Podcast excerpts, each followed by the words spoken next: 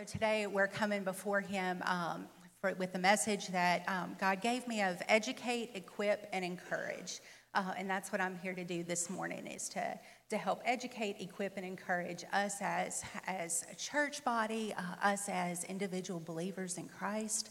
Um, and so we're going to start out of 1 Peter 3, verses 8 through 17.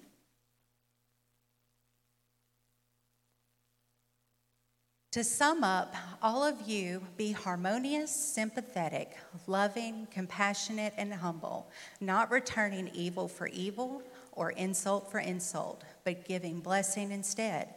For you were called for the very purpose that you would inherit a blessing. For the one who desires life to love and see good days must keep his tongue from evil and his lips from speaking deceit. He must turn away from evil and do good.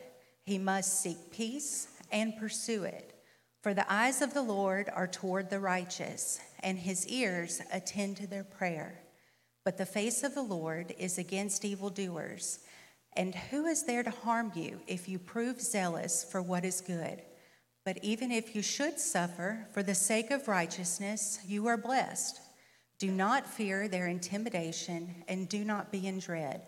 But sanctify Christ as Lord in your hearts, always being ready to make a defense to everyone who asks you to give an account for the hope that is in you, but with gentleness and respect, and keep a good conscience, so that in the thing in which you were slandered, those who disparage your good behavior in Christ will be put to shame. For it is better, if God should will it so, that you suffer for doing what is right rather than what is wrong. All right, let's, let's go to the Father in prayer. Father God, I, I thank you for our time together as family this morning. Uh, I thank you that you gave us your word as an instruction book of, of how we're to, to live each day, Father God. I um, come before you this morning and I ask you to prepare our eyes, our hearts, uh, our ears, and our minds, Father God. Uh, prepare our ears to hear what you have to say. Father God, prepare our eyes to see truth in, in every situation. Father God, prepare our hearts to receive the words that you have for us. And Father God, um, prepare our minds to help us to remember that what it is you've shown us. It's in your Son's precious name we pray. Amen. Okay, so um, just a, a, little quick recap about, about me and who I am. Um, I consider myself a perpetual student. Um, I've pursued four academic degrees, three of which were here at ULM. Um, I've taught here at ULM in the field of family therapy. Um, I've been a conference speaker in the therapy field, both at the local, state, national, and international level. Um, and was in the process of uh, having some publications in family therapy, uh, was a, a, guest editor for several books that were used in classes. Um, and then everything in my life changed. Uh, everything came to a stop. All of a sudden, I became very sick, and for about a year, the doctors couldn't figure out why. Um, and after that became a four, four-year journey of seeking answers where there seemed to be none. Uh, back and forth to MD Anderson, leaving my house pretty much only to go to the doctor. Um, was so sick that I wasn't able to work. Um, but, you know, God is faithful. And just last month uh, celebrated two-year anniversary of being completely and totally healed.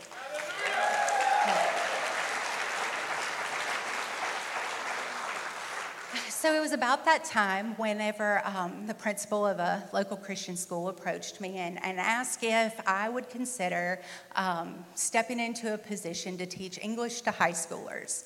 Um, well, I'd never done that before, um, but my mom did. She's still a teacher out there as well. Um, so I prayed about it and just really felt God leading me to, to accept that position.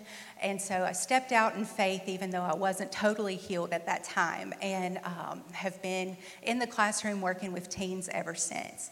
Um, a couple of couple of weeks ago, about a month ago, um, I had my, my AP seniors um, do a study on Hebrew poetry where we looked at Psalms 1 and talked them through the process of annotating the scripture the way that we annotate poems and works of literature. Um, and so we just went line by line through Psalms 1, um, pulling out the things that God wanted to show us um, and then talking about how to apply that to our lives. So this morning, um, that's kind of where I got the basis for this. God was like, you know, not only not only did I give you this to, to share with your students, um, but I gave this to share with your family. Uh, so that's that's what we're doing today. We're going to educate, equip, and encourage. Um, so if we look back at 1 Peter 3 um, in verses 8 through 9, if I were to sum that up, it would be as a call to unity for God's people. Uh, Peter tells us, All of you be harmonious, meaning be of one mind, acting as one.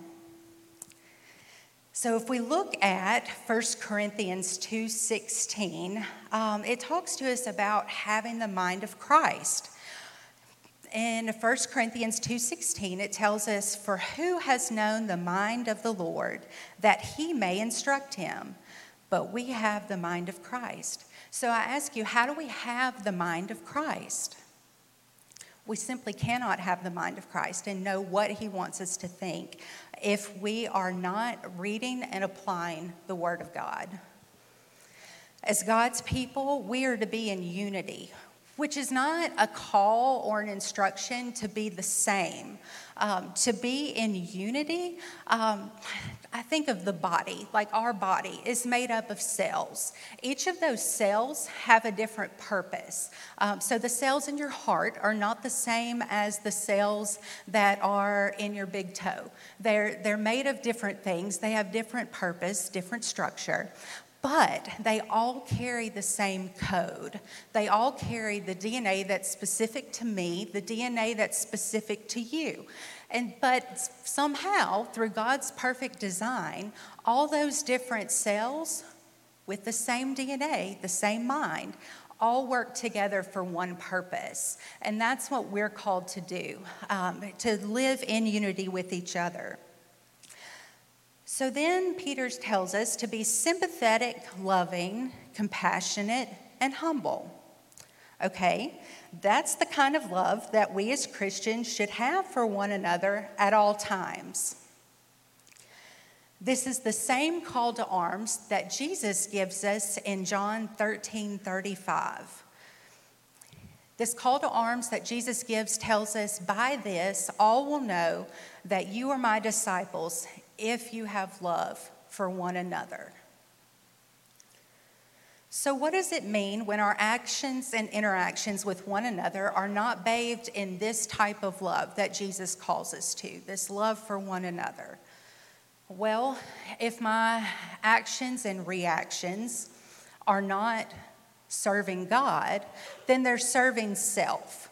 And whenever I'm the master of myself, I'm not serving the Lord. I'm not even serving myself. Who am I serving? The enemy, absolutely. When I'm serving the master of self, when I'm serving the enemy, my actions don't look like love. They look like anger. They look like lust.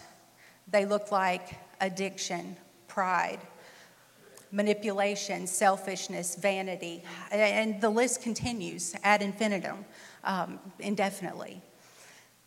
So then Peter goes on to tell us instead of returning evil for evil or insult for insult, give a blessing instead. Friends, the greatest challenge comes when we're called to love those that have wronged us. No dispute, no argument, no personality conflict among believers should ever linger. Even if one Christian gets out of line, the loving response of other Christians should keep the problem small and short lived. But it's the natural response for us whenever we're faced with hostility is to retaliate. This is what the terrible ethnic conflicts all over the world are all about. One group wrongs another and then dedicates the rest of its existence to repaying that wrong. Only the love of Jesus for our enemies can break this terrible cycle. And friends, we see it played out like every political season. You know, one side smears the other, so then a retaliatory um, campaign comes out against that politician. Um, we see it played out in wars in the Middle East, um, and we see it played out in social media. Jesus reminded us that there is no great credit if we love those who only love us in return. The real test of love is to demonstrate compassion to our enemies, to demonstrate compassion to those who oppose us, to demonstrate love and compassion to those who've done us wrong. Um, so then, Matthew 5, verse 44 through 47, um, tells us, But I tell you, love your enemies and pray for those who persecute you, that you may be children of your Father in heaven. He causes the sun to rise on the evil and the good, and sends rain on the righteous and the unrighteous. If you love those who love you, what reward will you get? Okay, so then we move back to Peter, who tells us, For you were called for the very purpose that you would inherit a blessing. Friends, we're to love one another, not only for the sake of Jesus, whose body as a church we're members of, um, we are to love one another, but not only for the sake of our brother or sister or friend or neighbor who does not know the Lord we are also to love one another for our own sake by blessing those who have wronged us. If we do that, His Word tells us that we'll inherit a blessing. And for me in my life, a big reality check was about um, about 10 years ago uh, when my dad, like, suddenly and unexpectedly died. Um, I've been a Christian and loved the Lord ever since I can remember. Um, was raised in a godly home by two godly parents. And whenever my dad died, it was the first situation that I'd encountered in my life that I, I didn't have control of, that I couldn't somehow undo or make right. Um, I was a therapist at the time, and um, I knew the journey that my mom would take, uh, having loved and lost this person that she'd known since she was young, um, 30 plus years of marriage. And so I remember sitting on my bed one night at my parents' house with the Bible open, and it was like God just all of a sudden hit me with the reality of either all of my word is true or none of it is. And so in that moment, like I clung to Romans 8:28 that says, For God works all things together for the good of those who are called according to his purpose. All things, not just some things or the pretty things or the not messy things.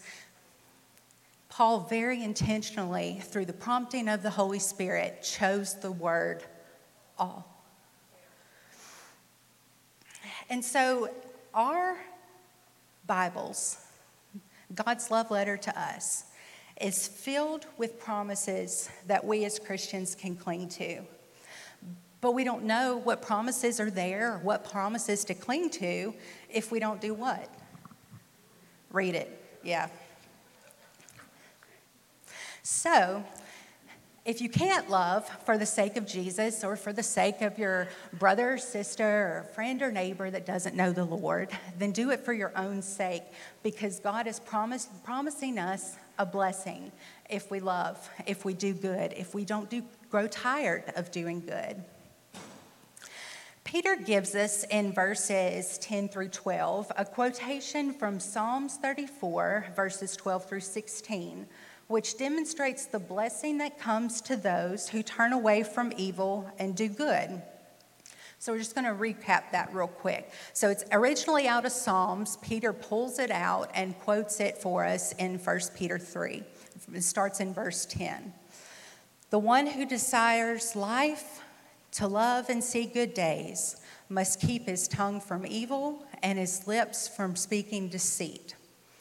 If Peter lived today, he would also probably add and keep his fingers from typing division, whether it be on social media or on text message.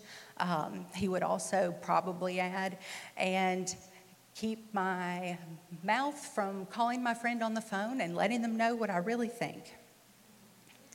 Because do we trust ourselves or do we trust Him? So, must keep his tongue from evil and his lips from speaking deceit. He must turn away from evil and do good. He must seek peace and pursue it. For the eyes of the Lord are toward the righteous, and his ears attend to their prayer. But the face of the Lord is against evildoers. So, am I in control? No. Are, are we in control? No. Who's in control? God. Doing good is often difficult because, as a general rule, evil is immediately, rewarded, and the reward of doing good is often delayed. Evil results in immediate gratification. You know, you have a want, a need, a desire. If you act in the flesh, that need is temporarily but immediately met. The reward of doing good is often delayed. It's a delayed satisfaction, a delayed reward. Because, guys, guess what? This life that we live here, it's the shortest leg of eternity. The shortest. And there are times I have to re- remind myself of that because we can get so easily overwhelmed with bills, with sickness, with trauma, with family stuff. I mean, all of it. Um, but we have to keep our focus on Him. That's when we get our reward. Because the rewards of good are better and far more secure than the rewards of doing evil. God promises us in this passage of Psalms, quoted by Peter, that we will receive a reward for doing good. So if we look in 1 Peter 3, chapters 13 or verses 13 through 17, Peter gives us an instruction for how to handle things when our good is met with suffering. He, t- he asks, Who is there to harm you? Though Peter says that Christians should always answer evil with good, he also lived in the real world, and he knew that people often repaid good with a response of evil. He then goes on to give us instruction to prove zealous for that which is good. Zealous, that's, that's a $5 word. You know, it's a good one to have in your vocabulary to just throw out there. Um, but zealous means to have energy and enthusiasm about your faith. So, to prove zealous is a call to become a follower of Christ with energy and enthusiasm. Some Jews during that time that Peter wrote this were zealots, boasting their zeal for the Lord or his law. But all Christians, all of us who call ourselves Christ followers, should be zealous for good. So then Peter goes on even if you should suffer for the sake of righteousness, you are blessed. Peter reminds us that there is even a blessing for us when we suffer for righteousness. God will care for us, especially when we suffer unjustly. Jesus spoke of the same attitude in Matthew 10 28. He says, And do not fear those who kill the body, but cannot kill the soul, but rather fear him who is able to destroy both soul and body in hell.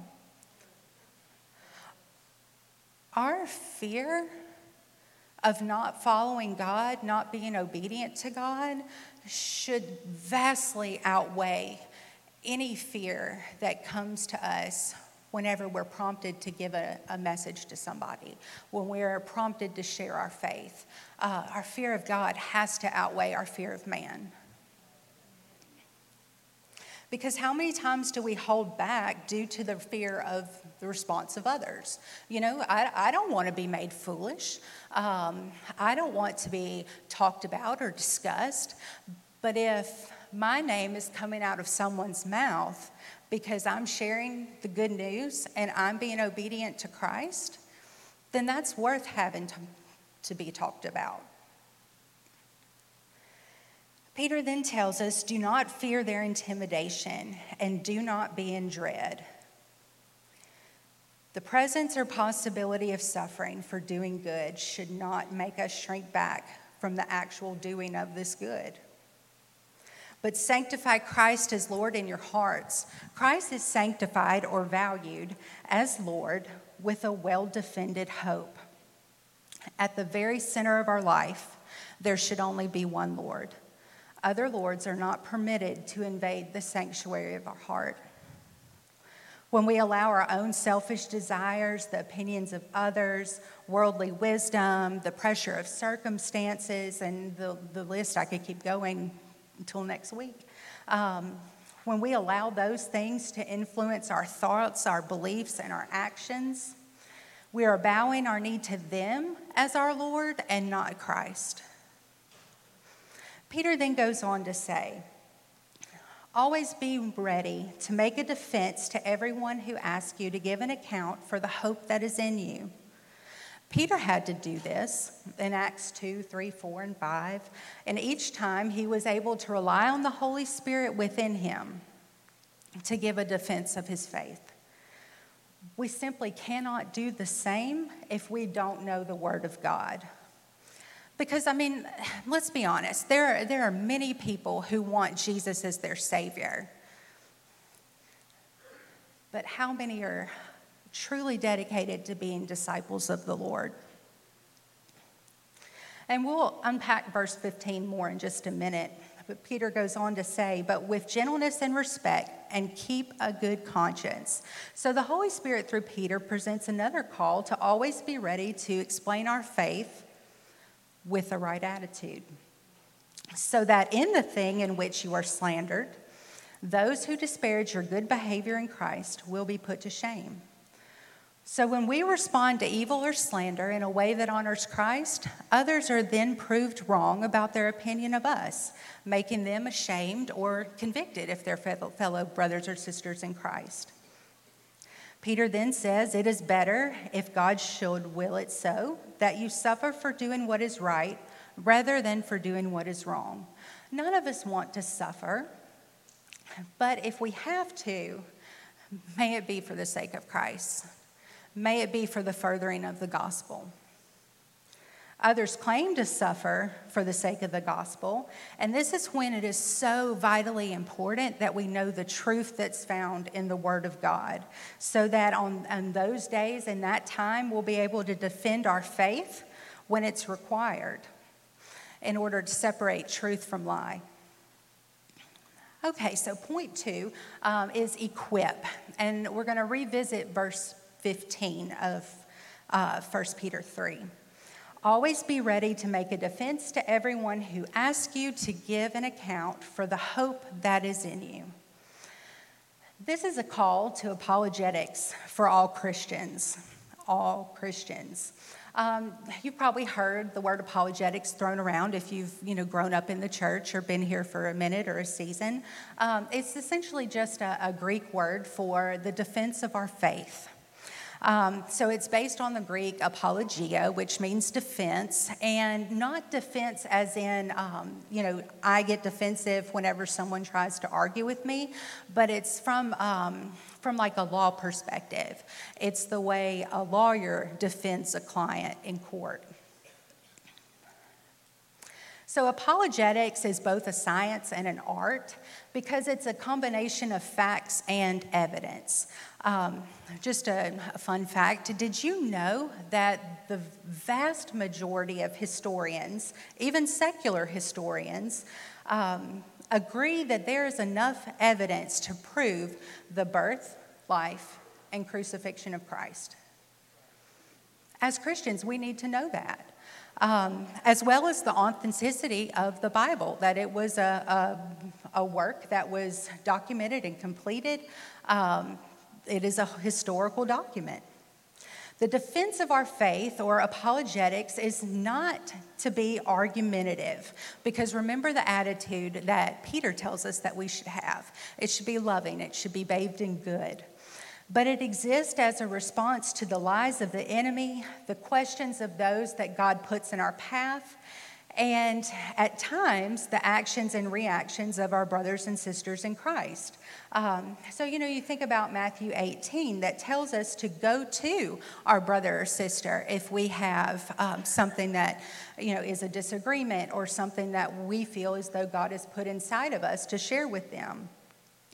Um, and we go to them in person. We don't, you know, put it on social media and tag everybody we know to, you know, then prove a passive aggressive point for, you know, someone that we are actually called to love.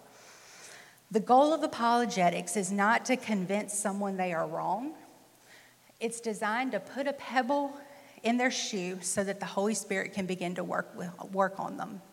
So I don't know if you've ever, you know, gone throughout your day and discovered that there's a rock in your shoe.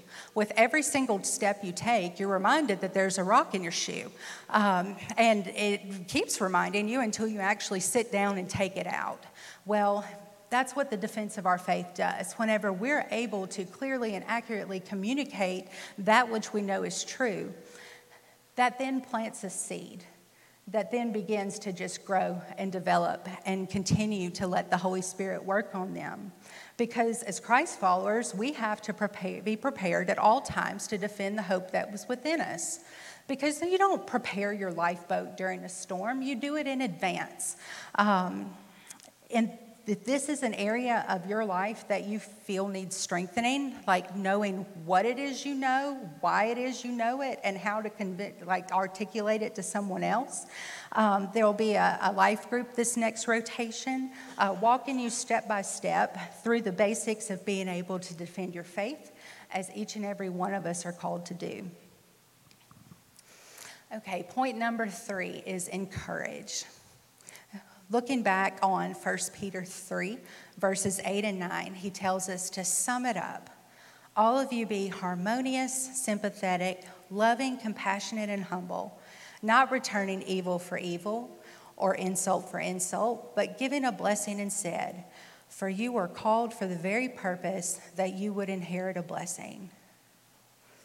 Friends, both individually and as a church, we receive God's blessing if we act in faith and not in our feelings.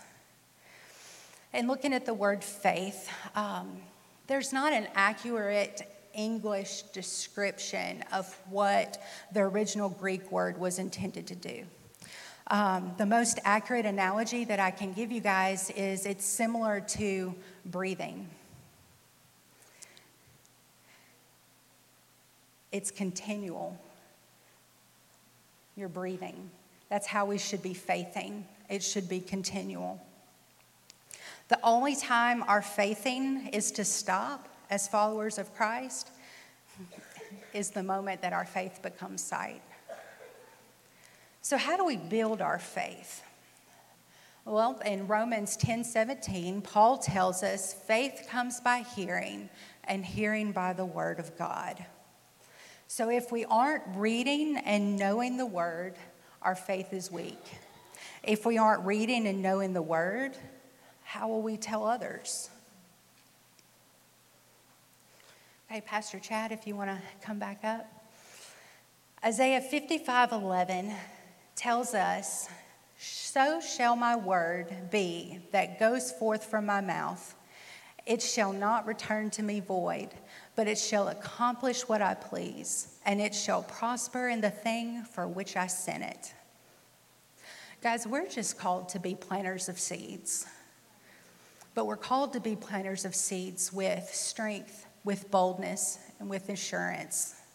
And since God tells us in His Word, that what he speaks, his word, does not return void, then it's up the Holy Spirit to do the rest. It's not up to me, it's not up to you. The Holy Spirit is so good at his job. Friends, in life, there will be moments that you find yourself broken and shaken. It is in these moments that our ever faithful God allows the truth we have planted in our mind to rescue our hearts in our quest for unshakable hope. In these moments, we stand on what we know not on what we feel, because the cross of Christ is unshakable. And because of that, we can have unshakable faith and hope. We are emotional beings. When our emotions feel threatened, we often ask ourselves, Where is God? Is God doing anything? Friends, He is all the time and everything.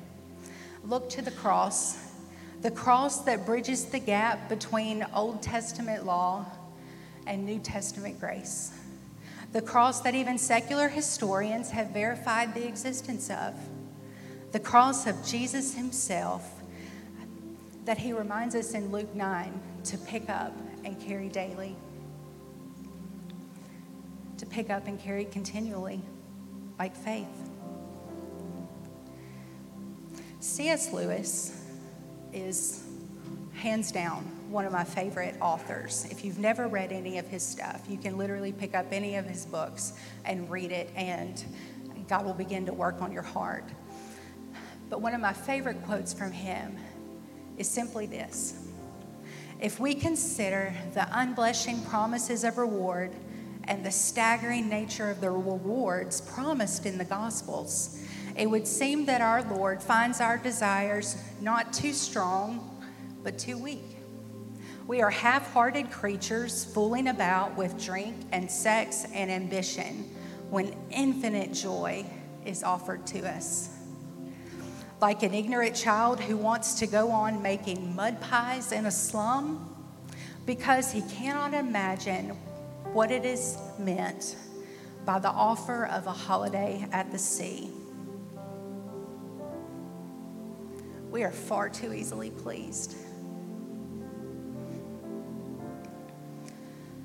My, my brother once said um, that Satan is a master anesthesiologist. He uses the distractions and desires of this world to put our longing for him to sleep.